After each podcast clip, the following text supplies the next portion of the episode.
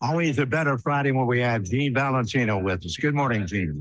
Good morning, Ted. How's everybody in the Pine Belt? We're beautiful. How about yourself? Well, if I get any better, I'll need to take medicine or something. I don't know. and a very good morning to you, Mr. Valentino. Always good to talk to you, sir. Man, I'll tell you something. You know, we had a I, I just just quickly, it, you know, we lost uh, a couple of great artists over this past weekend. A lot of our '70s rockers that we loved, like Jimmy Buffett. Anything you wanted to say about any of that?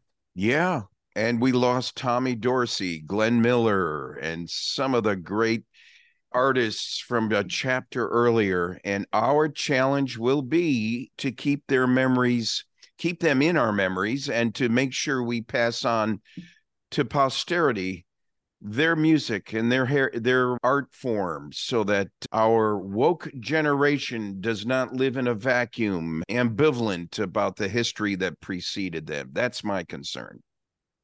Yeah you know uh, buffett I, will tell you I, I i among others took that pretty hard. He's from pascagoula mississippi my hometown.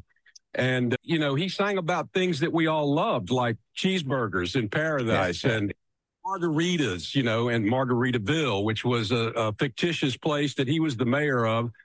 And it was just sort of a, a relaxing kind of escapism kind of music.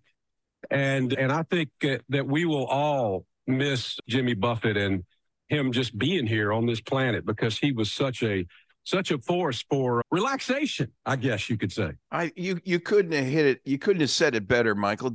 His sister Lucy, who went by Lulu's, had a great operation pub, restaurant, entertainment land over here on the Alabama Florida border, and he'd show up by surprise and.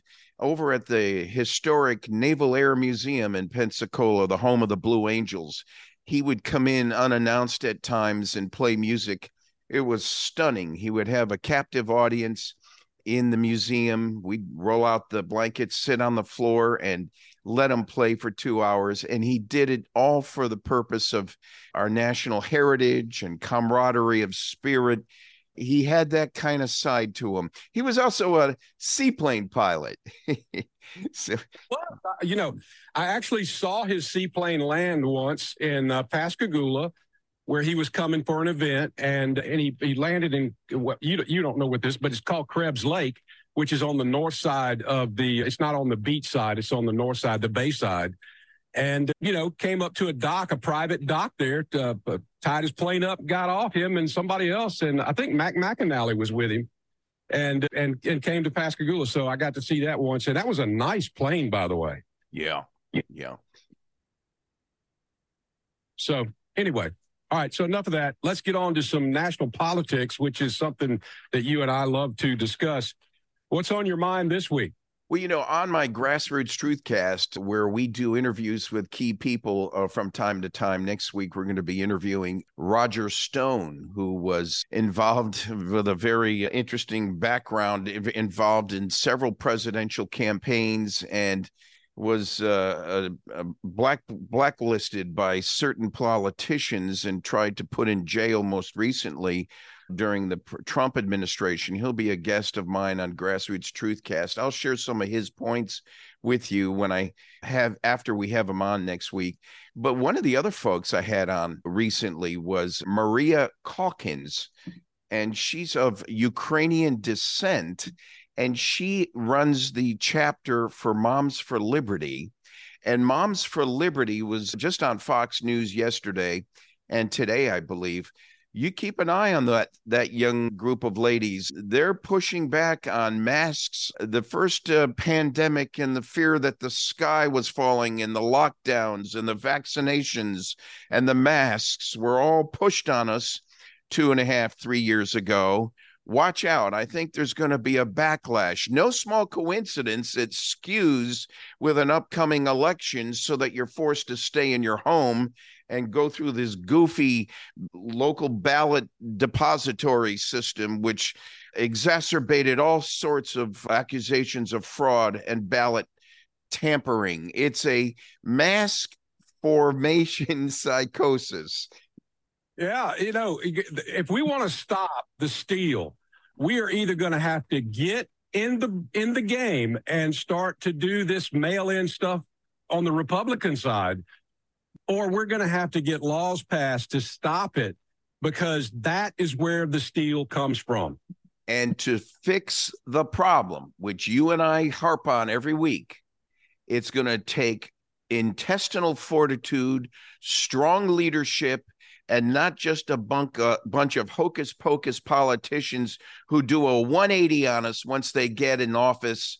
Sounds like a guy by the name of Joe Biden who pulled a 180 on us after he got elected. We need leadership you can trust and count on during the political campaigning season, and that it is consistent with their position after they're elected. Keep your eye on this. Kristi Noem, uh, governor of South Dakota, I don't think she's going to run for president, but I do think she'll execute for a good president if a good candidate is smart enough on the Republican side to to pick her. Hey, can I step back one second and talk about a few other points? Go right ahead. Okay, last year I had written down some thoughts here I'm about to read to you.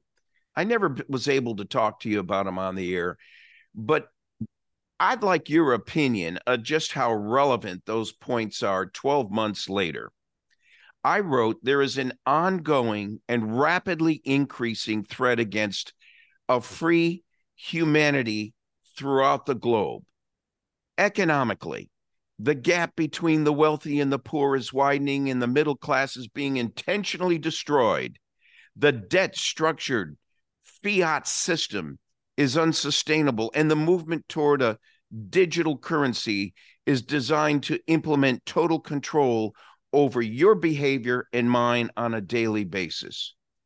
Nutritionally, medically, pharmacologically, technologically, the human race is being malnourished, poisoned, and diseased to maximize multinational corporate and shareholder profits and ultimately to weaken, control, and enslave you and exterminate humanity.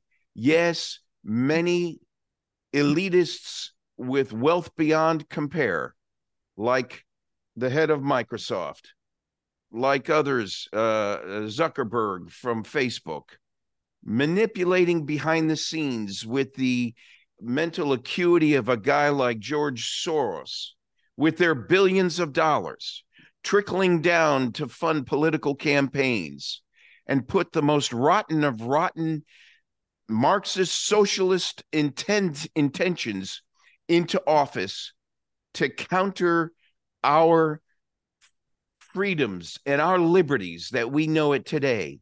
And here's this up, upcropping of a group called Moms for Liberty at the local level I mentioned in the beginning, coming out to fight for the liberty and freedoms of our children who are being forced to consider wearing a mask because I want to say because of a new pandemic. There's no proof of a new pandemic. No, it's an endemic. It's not a pandemic. We already had that. Well, this is something that's going to be with us from now on. This is going to be evolving into what we consider to be a bad cold. Well, before all this COVID crap, had we not had the flu every year and we got a flu vaccine, I mean, it was no big deal. But the vaccine was proven. It went through the trials, eh, the clinical trials, phase one, two, and three.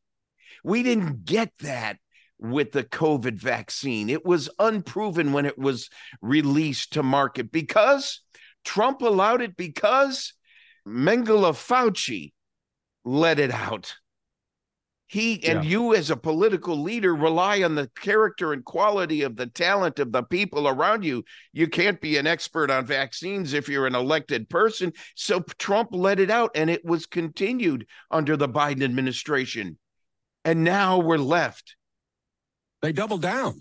They doubled down, and you've got different uh, scientists uh, around the nation that are uh, now stepping up and doctors and different different school uh, networks stepping up and saying hey we don't have a clinical trial on a damn mask let alone a, a vaccine and you want to tell me you're going to put lockdown people at homes what have we turned ourselves into Well, I think you're going to see uh, a lot of people in this country.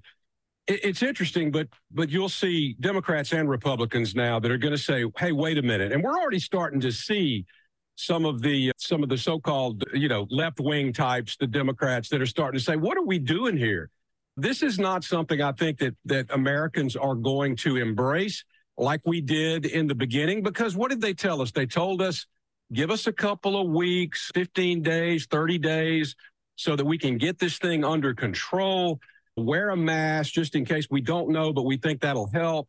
But Fauci is one of the people in the very beginning that said the mask doesn't work. The virus is so small that it goes right through the mask. You still will breathe it in. That's Um, correct. There are some benefits in a medical setting to wear a mask. And if I go to a physician's office and I am in there under their control and they ask me to wear a mask, I will. But if I'm outside going to the grocery store to get, you know, to get my food for the week, I'm not wearing a mask. You hit the nail on the head again, Michael. You cannot expect people to comply with that sort of idiocy when there's no sub- substantiation or proof of efficacy. And people are waking up. People are taking back control of their children that they thought were in good care in schools. They're taking care of their own life. You know, I we let me leave you with this because I know we're running out of time. There's six important reasons why living with purpose is important. We talked about one of them, but the, the purpose can help you focus. Purpose makes gratitude easy. Purpose sharpens your passions. Purpose helps you live in alignment with your values. Purpose makes you a better leader. And purpose helps you live longer. Your purpose that you just talked about touched on the last one. The purpose of the mask, the purpose of the vaccine, we need to step up and become more proactive and directly involved in our own welfare and not let government, the Democrat liberal state wants to control your purpose. The, the Republican conservative puts the control back in your hands. We, the people, and you control the purpose. And that's what will be revel- revealed by the result of the 2024 election and the primaries leading up to it. Look for the purpose, look for the person that gives you the purpose and the enjoyment of this nation and this way of life. Of life, liberty, and the pursuit of happiness. Amen. Yeah. Well, one thing Joe Biden did do, he did bring us together because uh, I, I saw a poll 70 something percent of all Americans are are not happy with him. So Yeah. Yeah. We got a southern border going crazy, and we're spending time with masks and transgenderism issues, Yeah. And our country's being invaded from the south. And you're asking me to spend money on Ukraine. Would someone straighten out this alignment of purpose? Oh, okay. Hey, thanks for joining us, Gene. I hope you have a great weekend. And you too. I'm going flying.